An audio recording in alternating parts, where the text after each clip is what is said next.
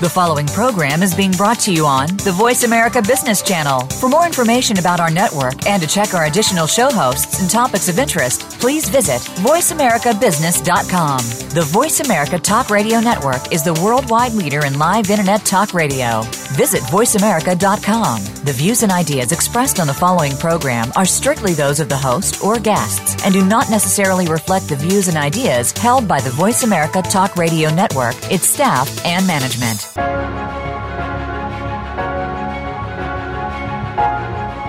There is no growth in comfort and no comfort in growth.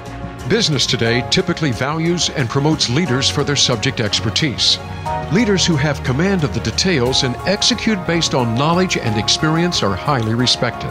However, to grow as a leader, you have to get out of your comfort zone. That means learning to lead without just being the expert.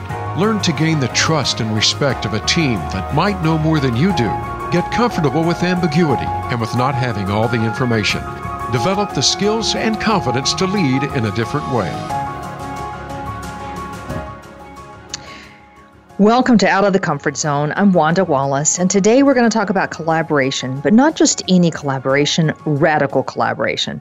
So I want you to be thinking as we go through this show what would it look like if you could get your team, the team that you work on or the team that you lead, to collaborate in a more radical way? What if you could bring down the defensiveness and really increase that collaboration? And how can that team have a better dialogue, more openness, more risk taking, more cooperation, more support, more trust, more optimism? And I want to tell you from the outset, it's not impossible. So, with me today is Jim Tamm. Now, Jim has a very interesting career. For most of his career, he has been a senior administrative law judge dealing with collective bargaining disputes in California. And he has mediated more school district labor strikes than any other person in the United States. And Jim, I'm not so sure I would have wanted your job and trade for that one. But yeah, now he's. Indeed, an important one though. But now he teaches collaboration skills and he teaches in the talent development program at Harvard University in the International Management Program at the Stockholm School of Economics, at the Leadership Academy for the University of California, at NASA for the United States Space Administration, and at the Wallenberg Institute in Sweden. And he also works in high end leadership programs within large global clients. His book, Radical Collaboration, has been an Amazon top seller for a while now. Um, and if you want to reach him, the best way to get him is at www.radicalcollaboration.com. Jim, welcome to the show. Thank you, Wanda. It's a pleasure to be here. I'm really looking forward. Now, I made a joke about your background, but actually, I can imagine starting with um, bargaining disputes and labor strikes and trying to work your way through those really does set the tone for your strength and collaboration skills it's a pretty adversarial environment. And so if you can make it work there, you can make it work pretty much any place. Yeah, that people think their politics in corporate life. I can imagine not nearly as much as a labor school strike. All right, so let's start at the top. Um, I made a bunch of statements about, you know, if the team could have more dialogue and openness and all those sorts of things. What's the difference that real radical collaboration makes to a team or to an organization in your experience? Why is it worth it? Well, I think the the biggest difference is that it it simply creates the ability to work and and uh, create in an environment that's free of mistrust and, and intrigue and fear and betrayals. Uh, it can create a place where people can flourish, uh, where they can contribute the best that they can do. Uh, and and I think mostly organizations are realizing today more than ever before that they can't compete externally if they can't first collaborate internally. So it's it's giving them the ability to be more effective externally that they wouldn't have if they can't uh, be more effective at collaboration with among themselves. I love that statement. I'll just repeat it that you can't compete externally if you can't collaborate internally. I love it. Right. Because, when, you know, go ahead, go ahead uh, I do a lot of work in Sweden, and, and Sweden is a very collaborative environment, so they have a great value for collaboration there, just for the sake of collaboration. But when the book, the book came out in uh, Chinese a number of years ago, I did. I spent a lot of time in China, and there they really couldn't have cared less about collaboration for the sake of collaboration. They simply saw it as the most effective, fastest, cheapest way to become more competitive because they saw this that you have to be collaborative internally to be effective externally. Okay. So it became very apparent in those two different cultures. That's incredible. All right, so now you use the word radical collaboration. So what does that mean to you, and is that different than just regular, ordinary collaboration? Well, when we first started doing this, it was a number of years ago, and the level of collaboration that we were advocating eh, appeared to be fairly radical at that time. And the organizations that were doing it produce radical results, too. I mean, there's been a lot of studies showing that uh, collaborative skills will improve the bottom line of an organization. It also improves the career path of individuals. Uh, a huge amount of research showing that collaborative environments will pretty consistently outperform adversarial environments. Uh, so it's it, it, can produce radical results if you can get to that level of collaboration. Okay. For, and so, me, what does personally? I'm going to say, ahead, for me personally, it simply makes life easier.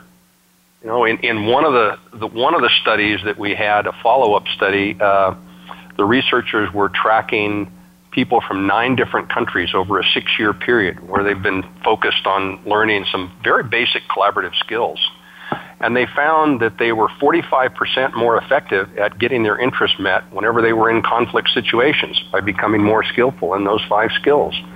So, you know, that makes a pretty big difference for most people if you could get your interest met 45% more often anytime you get into conflict. So that's it's worthwhile individually.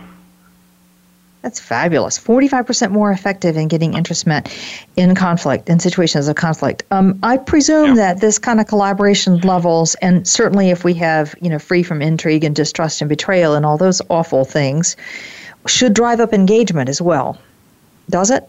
There, there's been a there's been a strong correlation. We've done some studies where we measure the collaborative effectiveness of an organization, and they seem to correlate very much with the engagement levels when, when we've been able to do a, an engagement study at the same time.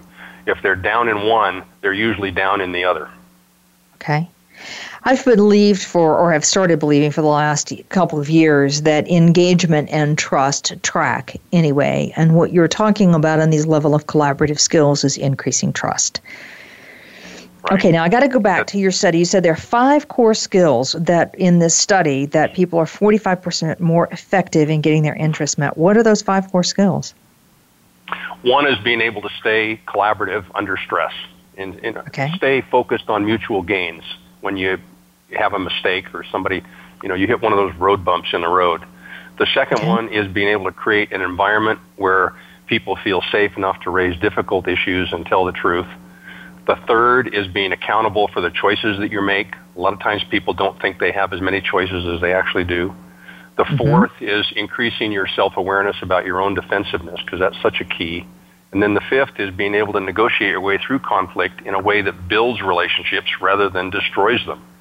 And these are not uh, this is not rocket science, you know, or brain surgery. These are fairly practical skills that you can learn and practice in a very short period of time and, and apply immediately and have a big impact on most organizations. Okay. All right, let me just repeat that because those are really worthwhile focusing on. So, the ability to stay collaborative under stress so that we're focusing on mutual gains, not just individual interest that right. we create an environment where it's safe to challenge and to say the truth or say the truth from my point of view that we're accountable for the choices we make recognizing that we often have more choices than we realize or are making more choices than we realize. You're aware self-aware of the defensiveness and presumably some tactics for dealing with that and this ability to negotiate through conflict in a way that builds relationship not, not tears them down. Absolutely. Absolutely pretty skills. And people who practice those five core skills consistently, just to repeat the research, nine countries over six years, those people are 45% more effective at getting their interests met in conflict. That is worthwhile doing. So, you know, Jim, do you have a way of telling if a team is collaborating or not and if they're using these five skills? Well, we can we can go in and, and by asking certain questions or doing surveys, you can get a pretty good idea uh, if you look at things like do people seek out the opportunity to help each other? Do they hide mistakes? Do they communicate with hidden agendas? Do they openly try to ensure the success of other people? Or are they willing to talk about difficult issues, or do they, they uh, are they fearful about raising difficult issues? Uh, those kinds of things are are pretty clear indications whether it's a collaborative environment or a non-collaborative environment. Okay. So there are you know there are ways to uh, to get a good handle on that. Okay. All right. So let's talk about this issue of control, which is a fascinating one for me in today's risk environment there's a need to make sure that there's nothing unknown happening in your area, wherever it is that you sit in the organization, and that there are going to be no surprises. No surprises for you, and no surprises for managers upwards, and that you've got things tightly controlled. Now, we know that if you're micromanaging people, that isn't going to go very well, but at the same time, this sense of having control is what everyone is dealing with. In fact, I find way too many people who'd almost rather do the work themselves than to work their way through how do I make sure that it's controlled the way I want to make it controlled. Yeah, I think that's and, the breeding ground of workaholism. I agree with that. And it's not the right strategy we need to employ, but I certainly am empathetic for how people get there, and just not where we want them to stay. Now, yeah. on the one hand, when I get to people to talk about innovation, for example, or open discussions, there's this sense of I can't let it go too far because that means that I'm going to lose control of it. And at the same time, if we don't let go of some control, I'm presuming we can't get the level of collaboration we actually need. So, what's your view on how control plays into this whole issue of collaboration? Well, I think that, that a lot of managers need to change their definition of success uh, because oftentimes we define success as not failing. And when they do that, they tend to over control to try to protect themselves. And if they can, they, if they can change the, the way they view a success as being the success of the team uh, together, it's going to create that safer environment for people to collaborate, for people to contribute more. Okay. But that's sometimes hard to sell upwards. Yeah. People have to feel safe enough to try new things, and they have to feel safe enough to fail if you're going to have a, a very creative environment. You know, if, if, if every time somebody tries something new and they fail, somebody gets blamed or criticized for it, uh, that's not going to create that collaborative environment. It isn't going to be safe enough for people to do that. They'll just hunker down and they won't try out new ideas. Yeah. Um, several years ago, I worked with a leader in the pharmaceutical industry running a large part of an organization and clearly a part of the organization where there was a lot of money spent and we didn't want a lot of failures. And you can imagine that in pharmaceutical, you spend a lot of time on the development. You don't want stuff to go wrong after you think you've got the drug developed. Yeah. Um, and in this particular case, though, what he was really good at doing was saying to his team, I can give you a tiny bit of budget, go experiment with this thing and come back and tell me. And if it starts to look good, then we can make the experiment bigger. But the notion was to keep it just a little bit below, anybody's radar screen so that mm-hmm. you had some data, had some evidence, and it made it a safe environment to fail. And they actually ended up doing a phenomenal blockbuster drug out of exactly that principle. It's like stealth. So is that what you're talking about? yeah.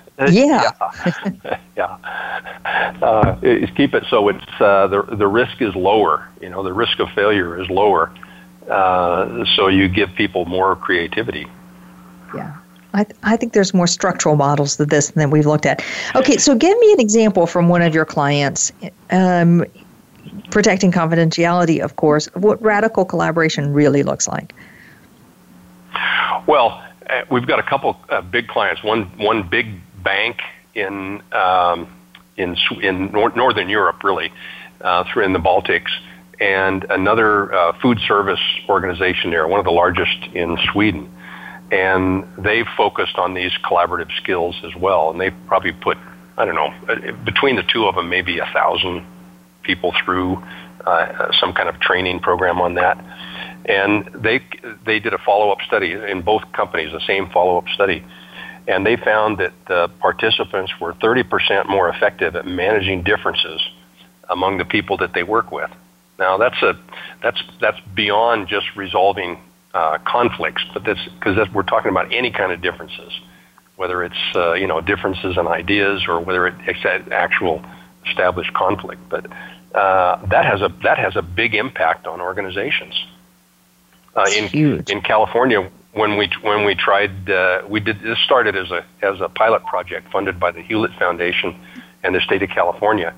And when we went out and worked with organizations trying to teach them collaborative skills, uh, we reduced the amount of measurable conflict, things like unfair labor practice charges, requests for mediators, requests for fact finders. We reduced that by almost 70% in over 90 organizations. That saved the state of California so much money that the state legislature created a nonprofit foundation to keep making it available for public sector organizations. It just had a, a huge impact. Trust went up. Uh, the number of people who who described their working relationships as adversarial reduced by 70%. And most of these were in, in uh, labor management relationships in school districts. So that not only creates a better working environment for those people in that situation, you know, and better, a better work life uh, for those people, but it also creates a better uh, educational environment for people that are, for the students, you know, that are in those environments because they have better role models they can see how people can resolve conflicts without destroying the community by going out on strike or, or battling each other. Okay. Big difference. I, that's another radical. I mean, you, you've given several numbers here 45% more effective in getting your interests met, 30% increase in effectiveness at dealing with differences, 70% reduction in some of the costs around conflict charges. Um, at, working relationships go up you know 70% are not adversarial. Well those are phenomenal. So when you put people through these training programs is it the five core skills we talked about earlier or is there another subset that you really try to get people to focus on? No it's it's those skills. If, we can get people to become more effective at problem solving if they can change their attitude about collaboration simply simply paying attention to your attitude about collaboration is a huge first step uh, at the, the Stockholm School of Economics in their international management program where I teach, they have to do a class project every year. And several years ago, they took on the, the class uh, as a class project, paying attention to what their attitude was, whether they had a collaborative attitude or an adversarial attitude. And most of us, if we just quiet our brain for you know five seconds or so, we can tell whether we are feeling adversarial and conflicted or whether we're feeling collaborative. And so over a period, I think it was like 45 days, several times during a day, they had to note down in a workbook uh, whether they had, we call it a, a red zone, which is a more adversarial attitude, or a green zone, a more collaborative attitude. They had to note it down. They didn't have to try and change it or anything. They just noted it down. And then they collected all this data and they found that at the beginning of the process, more often than not, most of the people were feeling very adversarial and it was showing up in their work. But simply by paying attention to what their attitude was several times during the day, by the time they got to the end of this project, more often than not, people were being much more collaborative and they were behaving much more effectively simply by paying attention to that. So if we can get people to start paying attention to what their attitude is and then pick up a few basic skills, become more aware of their own defensiveness, it has a huge impact in a very short period of time. That's incredible. So, this reminds me a little bit of the mindfulness work and the notion that if I can just get people to focus on their attitude, whether I'm feeling adversarial or I'm feeling collaborative throughout the course of the day, paying attention to it gets people to alter their willingness to be collaborative. Draw attention Absolutely. to it, in effect. Yeah, yeah. Okay. Now, there's more. There's more to it than that, but that's a great start.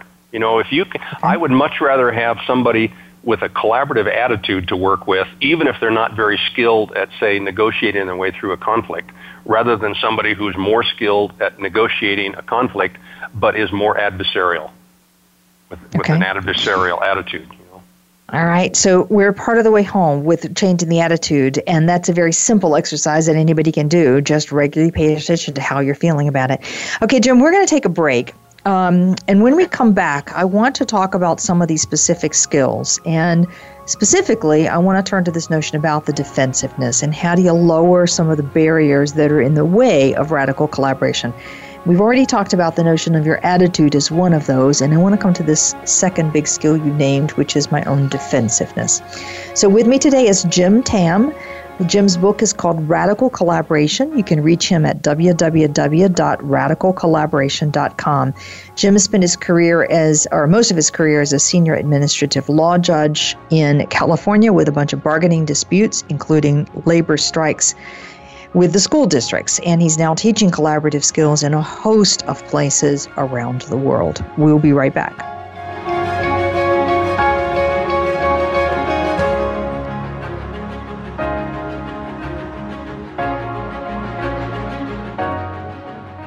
Become our friend on Facebook. Post your thoughts about our shows and network on our timeline. Visit facebook.com forward slash voice America. How is your work life balance? In most businesses, no matter where you are positioned, there is always room for improvement. If you're an executive, learn insight about your business. Are you an employee? Learn how to better work with your team. Even if you're not in business, you can learn where your strengths and weaknesses can be played to their best potential. The Work Life Balance with host Rick Morris can be heard live every Friday at 5 p.m. Eastern Time, 2 p.m. Pacific Time on the Voice America Business Channel. If you want more information on the articles, books, coaching, and seminars we offer, go to our website at www.leadershipforuminc.com. You're sure to find some helpful links, videos, and more to help you create a winning strategy for your organization. Leadership Forum Inc., helping organizations get it and keep it. What does a visual workplace mean to you? How does it contribute to operational excellence? And what steps do you take to put it powerfully in place? Listen to The Visual Workplace Work That Makes Sense to find out. Each week, Dr. Gwendolyn Galsworth, visual workplace expert and award winning author, shares tools and strategies to help you make the workplace speak at a glance without saying a word. Learn to work safer, faster, better, and at far less cost no matter what business you're in. Tune in to The Visual Workplace every Thursday at 10 a.m. Pacific, 1 p.m. Eastern on Voice America Business. From the boardroom to you, Voice America Business Network.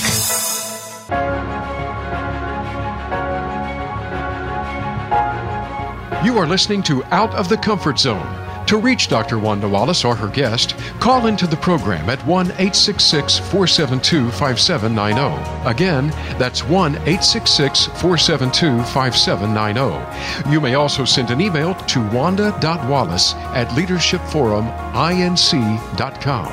Now, back to Out of the Comfort Zone. Welcome back. With me today is Jim Tamm, and we have been talking about radical collaboration.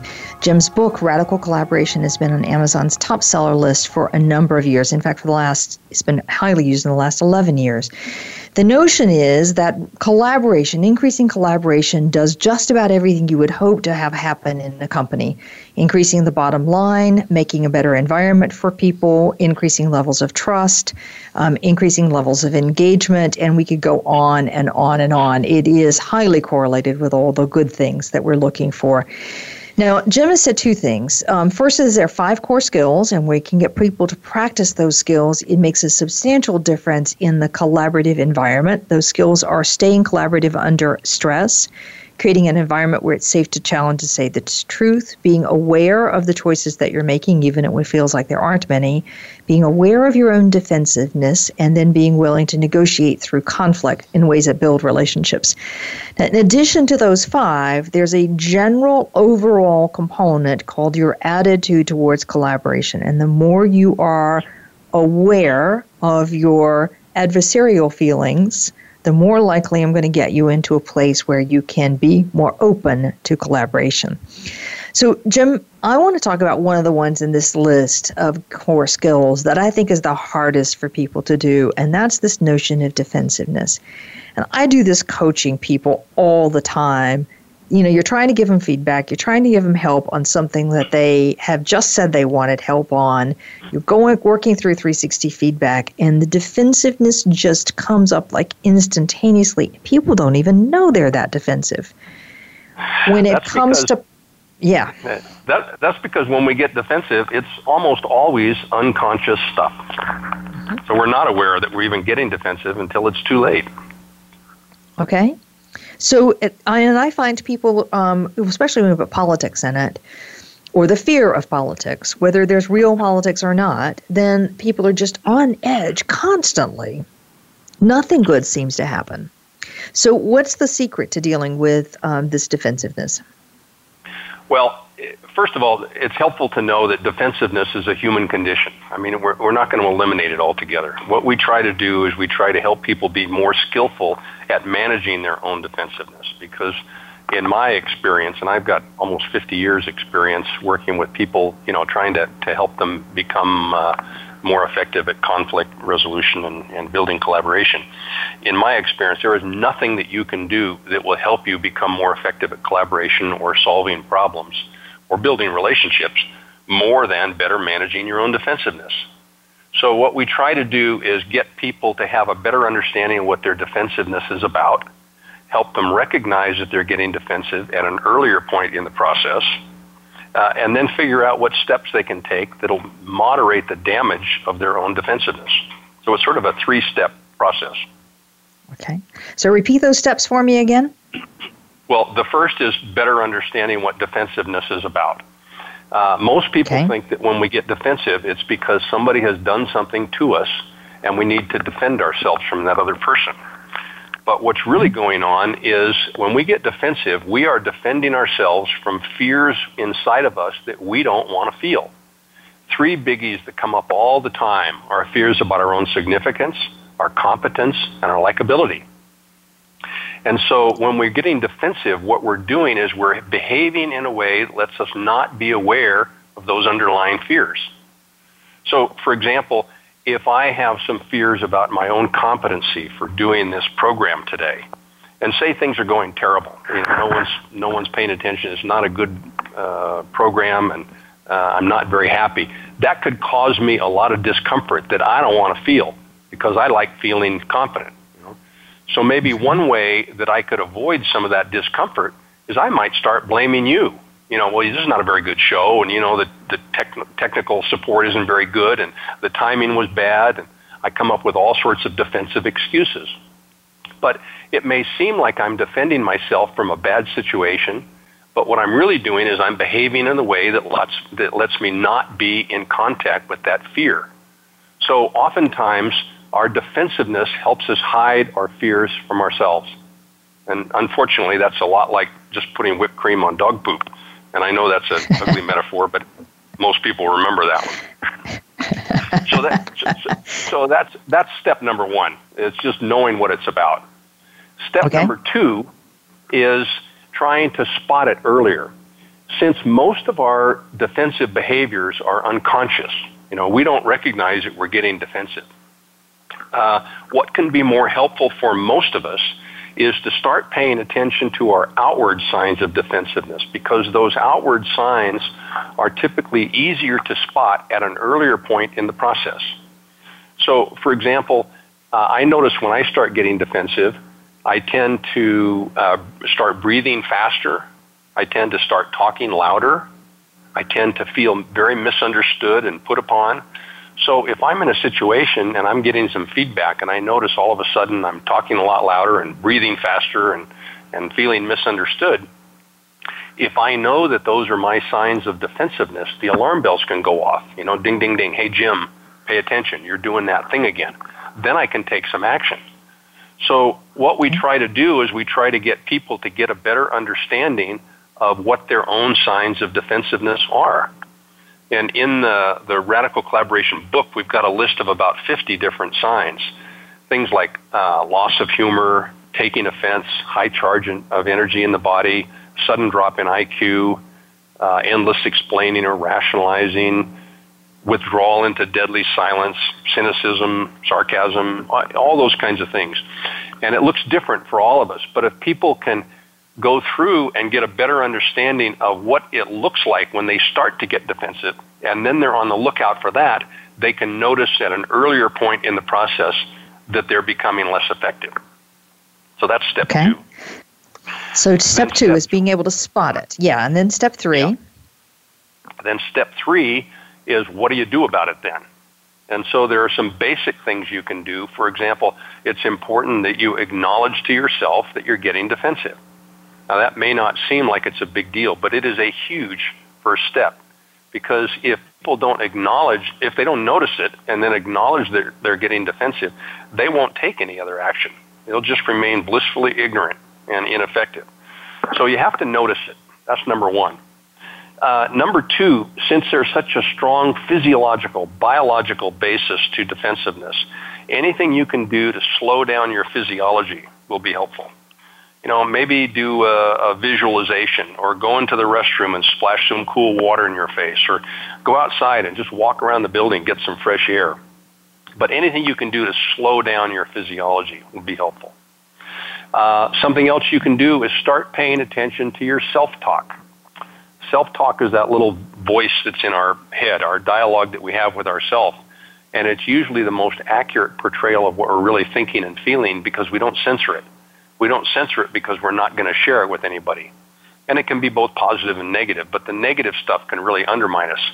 So if you notice that you're going into a meeting and you start thinking to yourself and you, you know, you hear this little dialogue in your head, you know, this isn't fair. I'm going to get crushed. They think I'm incompetent. I don't know what I'm doing. I'm going to look like an idiot, you know. Consciously try to turn that into something less toxic for you. You don't have to try and convince yourself that you're Superman and you can fly, but just make it less poisonous. You know, maybe like, yeah, this is a difficult situation. It's uncomfortable, but it's only a 45 minute meeting. I've done it before. I can do it again let's go. You know? uh, and then also something that's very helpful is to try to come up with a very specific action step uh, that relates to the individual's particular signs of defensiveness.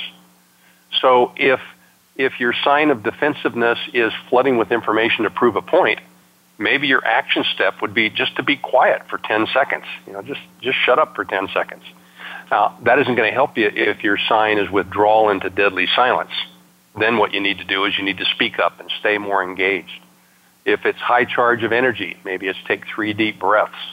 If it's a sudden drop in IQ, you know, maybe you go hide in the bathroom for five minutes to let your brain catch up with the rest of your body. Uh, it can be something that, that's that you actually say, or it can be something that you do. If you're a visual person, yeah, you can try and get some kind of an image uh, a woman at one of our NASA workshops. Uh, her sign was always wanting the last word.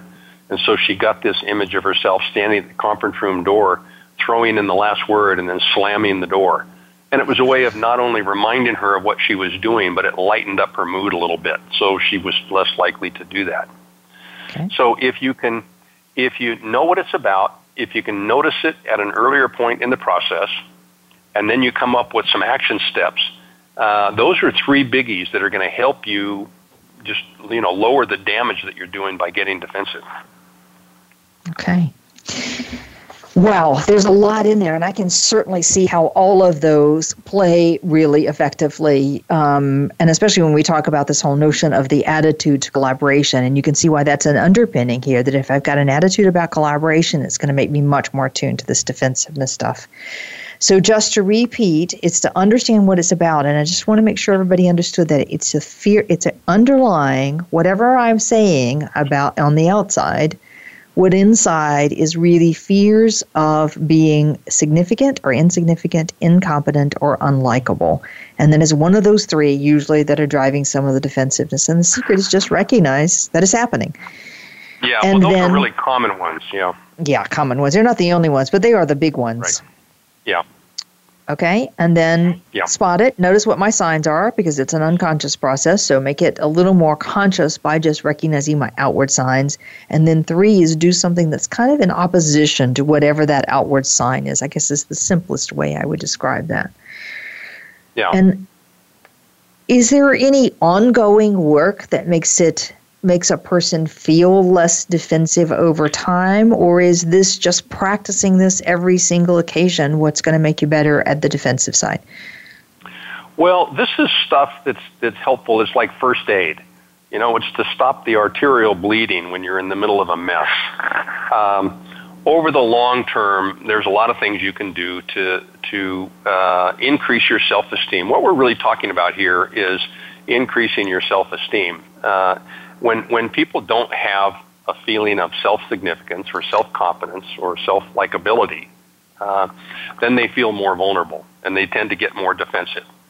So if you if you're feeling really competent uh, that doesn't mean that you're competent in every place you are, but you're, you're self sufficient. For example, when I was a judge, uh, I knew I was a good judge. I never got overturned, uh, or hardly ever got overturned. Uh, I knew the law. I, I had created a lot of the law. My cases were cited in textbooks. And so at the end of every case, somebody was upset with me. And that didn't bother mm-hmm. me at all because I knew I was doing a good job. I had that self confidence in that situation. When I made the switch from a judge to being a consultant and a trainer and a teacher at the university level, I knew that was a whole new skill set, and I knew I wasn't very good at it. All right? So I, I found myself getting more defensive when I would be challenged in that situation compared to when I was a judge when I knew that I was very competent.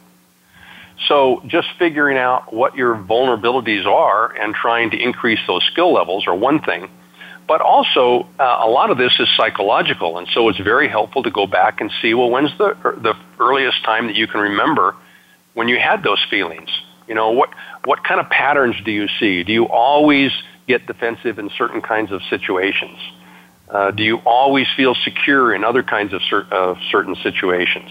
You know, what are the patterns there? And you can start digging deeper and deeper, looking back into your history, because all of our defensive behaviors are created through our history. This isn't something that you know we just uh, come up with out of the blue uh, as an adult. Usually, there, our defensive behaviors are ways that we have learned to behave uh, that gives us some comfort or support in a way when, in a, at a time in our life when we didn't have as much choice. Uh, let me give you an example of that. If if you're a little kid and your parents are fighting all the time, uh, this can be a really scary situation for a little kid. You know, you can't stop the parents from fighting; you're too little to move away. So, a really helpful situation for that little kid, uh, a strategy for the kid, might be to turn all that fighting just into background noise, into gray noise. That is a very helpful strategy for that kid to get through a very difficult situation. But if that kid takes that same strategy into their adult life, it is a horrible strategy. Because then what it means is anytime they get into a conflict situation, they become a lousy listener because they've learned not to pay attention as a survival skill. So what helped them as a kid undermines them as an adult. Maybe the kid uh, couldn't turn the, the fighting into background noise, so it, it goes into their body, they hear it, but that's too painful. So another strategy could be just to tamp down their emotions a little bit. They numb themselves out so it doesn't hurt as much.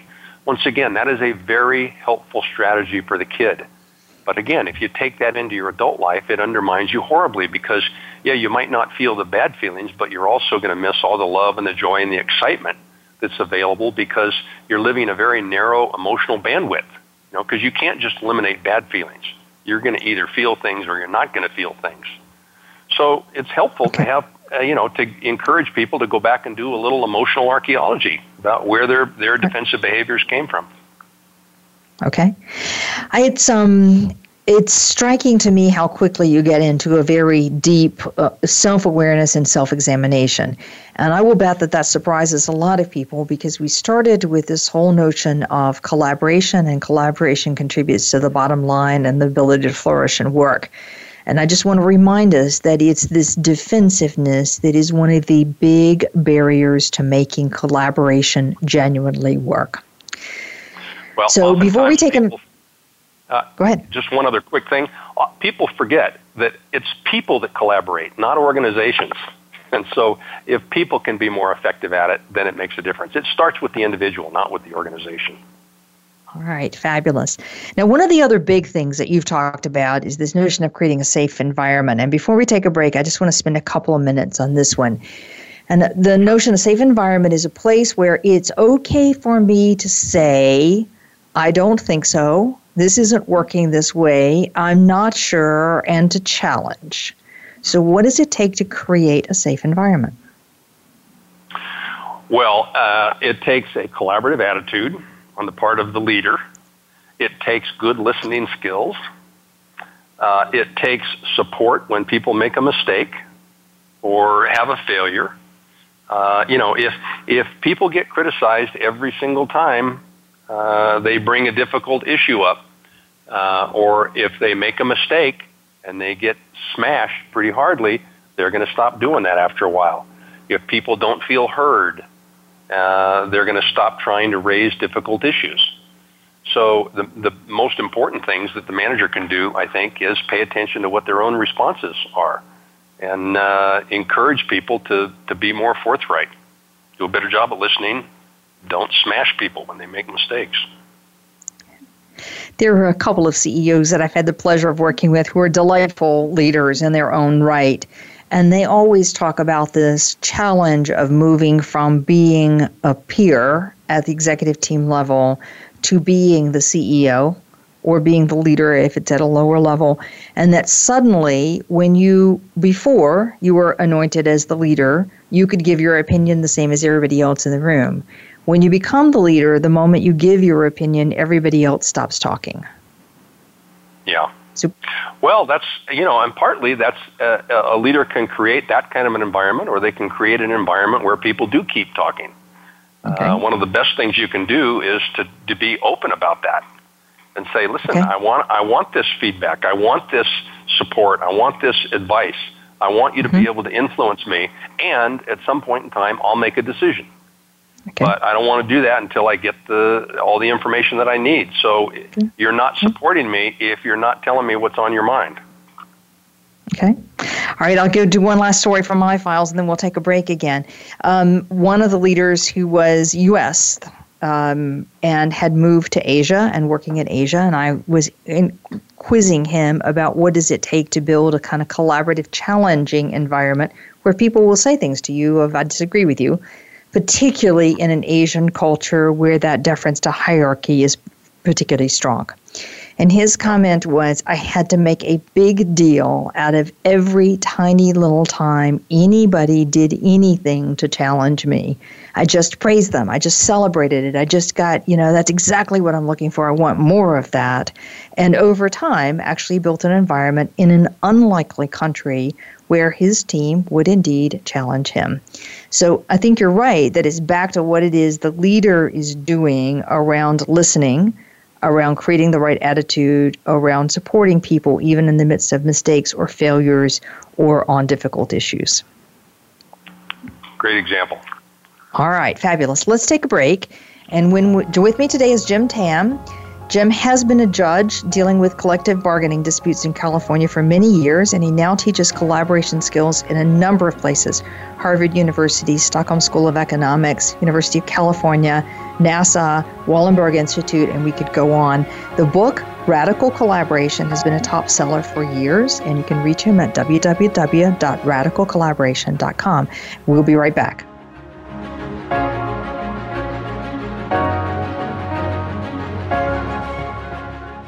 Follow us on Twitter at VoiceAmericaTRN. Get the lowdown on guests, new shows, and your favorites. That's VoiceAmericaTRN. If you want more information on the articles, books, coaching, and seminars we offer, go to our website at www.leadershipforuminc.com. You're sure to find some helpful links, videos, and more to help you create a winning strategy for your organization. Leadership Forum Inc., helping organizations get it and keep it. Tune in to the Soul of Enterprise Business in the Knowledge Economy with co hosts Ron Baker and Ed Kless. Ron and Ed will show you how to recognize that wealth is created by intellectual capital. It's all in the possibilities that we can create and that are created for us. These possibilities are destined to be discovered by human imagination and through the service of others, creating a brighter future for all of us. The Soul of Enterprise is heard live every Friday at 1 p.m. Pacific Time, 4 p.m. Eastern on the Voice America Business Channel and simulcast at the same time on the Voice America Variety Channel. The business community's first choice in Internet Talk Radio, Voice America Business Network.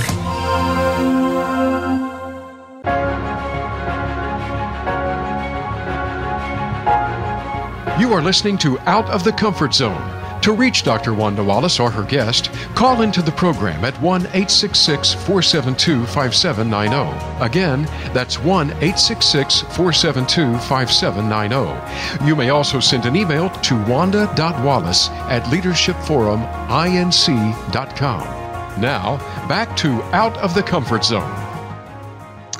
Welcome back to the show. With me today is Jim Tamm, and we have been talking about collaboration, what it is that take that it takes to create a collaborative environment where really good things happen. Now, just to review some points from the very beginning of the show, if you have an environment that is more collaborative, you are going to find that it is more the best way to compete. So it's virtually impossible to compete externally if you don't compete, collaborate internally. You're also going to find that people find that they're far more effective at getting their interests met that they're more likely to be engaged, that they're um, going to reduce some costs, particularly co- costs around conflict, and on we go. A pretty, pretty good thing. Now, we've talked about the skills that are necessary and the environment that's necessary to create re- collaboration. One of those is the attitude, a willingness to collaborate as opposed to be adversarial. The second is an ability to reduce your own defensiveness. And then the third is the creating an environment where it's safe to challenge. Now, Jim, one of the skills we talked about at the beginning that we haven't covered is this notion of negotiating. How do you negotiate through conflict in a way that builds relationships, not destroys them? What's your advice? Well, this is this is a big deal because a lot of times people are not very good at collaboration simply because they don't have problem-solving skills. They have a great attitude, you know, they, they want to collaborate. They just don't know how. So if we can get them to change the way that they negotiate their way through conflicts, it makes a big difference. What we have them do is we have them start focusing on what the underlying interests are of all the parties. Now, this is very different from the way that I learned to negotiate when I was back in law school in the early 1970s. There was a whole series of books that came out about that time that gave you different tactics and strategies, such as uh, you know, always put your opponent, and they called them your opponent, in a shorter chair so you were in the power position, or withhold information, slam it onto the table, or you know, have the furniture arranged so it would reflect the sunlight into their eyes and distract them. And these were all tactics to make the other side feel insignificant, incompetent, and unlikable. And what we're saying is we, we encourage the participants to let go of those tactics and create as safe an environment as they can where people feel significant, competent, and likable. And so we say, first of all, create that safe environment. Be clear and open and direct about your wishes to collaborate and come up with solutions that meet the interests of as many people as possible. Then, instead of rushing to solutions, focus on understanding the interests of all the parties. And usually, uh, when I was in a mediatory role and doing mediation, like in labor management, I wouldn't let the parties go beyond that part of the process until each side could articulate the interest of the other side to the other side's satisfaction. Then they'd work together to try to find solutions that could meet, you know, and get, get your interest met very well, get the other party's interest met at least acceptably well, because if it isn't met acceptably well, you won't have a compliance prone agreement. Uh, and we find that people are, are much better at coming up with solutions if they have more information about what the interests are of all parties. So if you can just make that little shift in your thinking, anytime you go into a conflict or a dispute, what are the interests of all the parties here? That's going to make a big difference. I um, every now and then I'll be doing some team coaching where there'll be conflict between individuals where it's gotten personal. Unfortunate, it happens. It's reality of dealing with human beings. And I often do this mediation process between them where it's the exact same thing. And if I have a two hour meeting or a four hour meeting for that matter, I will spend three quarters of the time making sure everybody understands how the other person is feeling and thinking. Then we go to solution. And solution is surprisingly easy once you've gotten that feeling, once that expectation, that thinking on the table or the interest on the table. So I totally agree with you. It makes a huge difference. And we want to rush through that process. You know, we want to get to the answer quickly, and that's the mistake. Okay? Yeah. All right, any other advice for leaders trying to create greater collaboration inside their organizations, whether they've got the top level support or not? Well, I keep going back to the basics. Uh, you know, first of all, notice whether people are collaborating well. If they're not, seeing whether you're contributing some way. Is it the attitude that's rolling downhill? Uh, is the structure of the organization somehow not supporting collaboration? Then look at your own defensiveness. See what you can do to get better at your at managing your own defensiveness. Improve your own negotiating skills. Make sure that people have some basic training in how to deal with uh, with conflicts and uh, basic collaboration skills. Uh, and, and, you know, those are pretty basic things. If you do that, that's going to make a big difference, I think, to your success level. Sounds so simple. well, it's not simple. Uh, it's uh, probably one of the more difficult things that anybody in a leadership role will ever be asked to do is to create a consistently collaborative working environment over the long term. Uh, but it'll make the difference between success or failure over the long term. More often than not, leaders get derailed. There have been a lot of studies about this, that the, the thing that undermines leaders more than any other thing is lack of relationships and lack of collaboration these days. So it'll pay off. Yeah, I certainly see that. Um, I often wonder how much you have to build trust first in order to get collaboration, or how much the collaboration builds the trust. What's your view of how those two fit together? It's both. It's absolutely both. It is possible. People think you can't collaborate if you don't have trust. It is absolutely possible to build collaborative agreements even if you don't trust each other.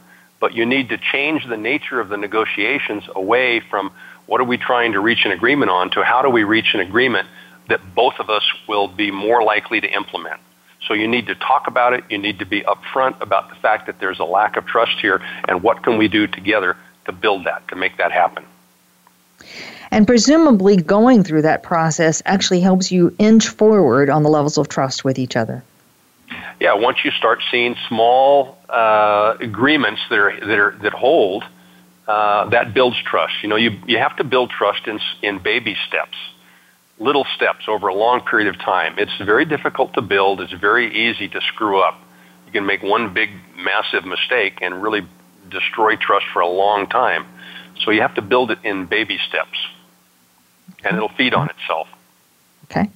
I have a feeling we spend another hour talking about that one. It's a subject that fascinates me. I think we um, we all know how critically important it is. We know how fragile it is, but we actually don't know much about what to do to begin to build the baby steps one step by the other. And it strikes me that some of this collaborative work is actually really the underpinnings of what it takes to build trust over the end. Um, Jim, just before we close, um, any advice for anyone whose manager, whose immediate manager, is not particularly a believer in this collaborative thing? Uh, any advice for how to navigate that? well, look for people who are uh, open to it. Try to build a lot of networks around, build relationships with people who are open to building relationships. Uh, try to get a better understanding of what the boss's underlying interests are and try to work towards those interests. If you can do that, you listen to the boss. You know, you, you can use all of these skills moving upward rather than looking downward on your employees as well. Uh, but okay. figure out what their interests are and try to meet those interests. Okay. Well, so basically, what you're saying is I take my collaborative skills, particularly negotiating through conflict, and I apply them right here with a boss who isn't necessarily in love with the idea of collaborative work. So every I, every yeah, everything that we're talking about here uh, is going to work whether you're looking up, whether you're looking down, whether you're at home with your family, whether you're dealing with your kids or your parents or your employees or your neighbors. They're all helpful relationship building skills that are going to work no matter which direction you're focused on. Okay. All right, Jim. Fabulous show. With me today is Jim Tamm. His book is Radical Collaboration. It's been a top seller for years and highly used and recommended. You can reach him at www.radicalcollaboration.com. Now, I'm going to try a dubious task of summarizing all of Jim's key points in one one minute, maybe a minute and a half summary. So I'm going to start with the notion that it's your attitude to collaborate or to be adversarial that makes all the difference in the world. You can change your attitude by just paying attention to what your attitude actually is. That's going to increase the chances that you'll be open to collaboration. Once we get that kind of going for you as an individual, then there are five core skills, which is about staying collaborative even under stress about creating an environment where it's safe to challenge and it's safe to tell the truth. And for that means that for the leader, it has a lot to do with paying attention to how you listen and how you criticize people and making it okay for mistakes or challenges to happen. Then the next part is being aware of the choices that you make, and everybody has choices, even if you feel fairly powerless in the situation. And then the fourth one is being self aware of your own defensiveness. And as Jim has pointed out, defensiveness is an unconscious process, and it's often tapping something that we're afraid of afraid of not being liked, not being competent, or not being significant, among others. And there are some strategies for being able to lower that. And then the final thing is learning how to negotiate through conflict, which ultimately comes down to taking the time and the attitude to fully understand and be artic- able to articulate the other person's interest long before you go to the solution. So, Jim, how did I do in one minute? Great summary. I couldn't have done it better. All right. All right. Jim, thanks for being on the show. It's been really fabulous. Um, join us next week, and we're going to talk about working 24 7. How the heck do you survive the demands of today's environment? Join us next week.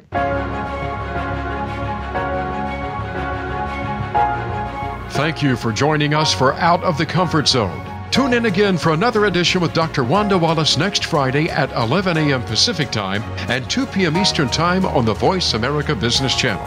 Reach outside your comfort zone this week.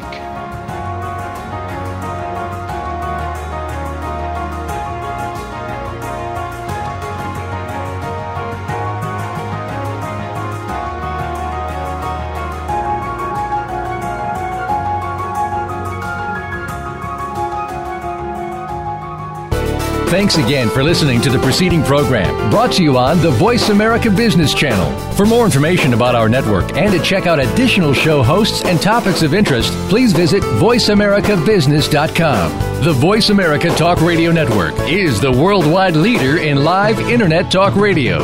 Visit VoiceAmerica.com. The views and ideas expressed on the preceding program are strictly those of the hosts or guests and do not necessarily reflect the views and ideas held by Voice America Talk Radio Network, its staff, and management.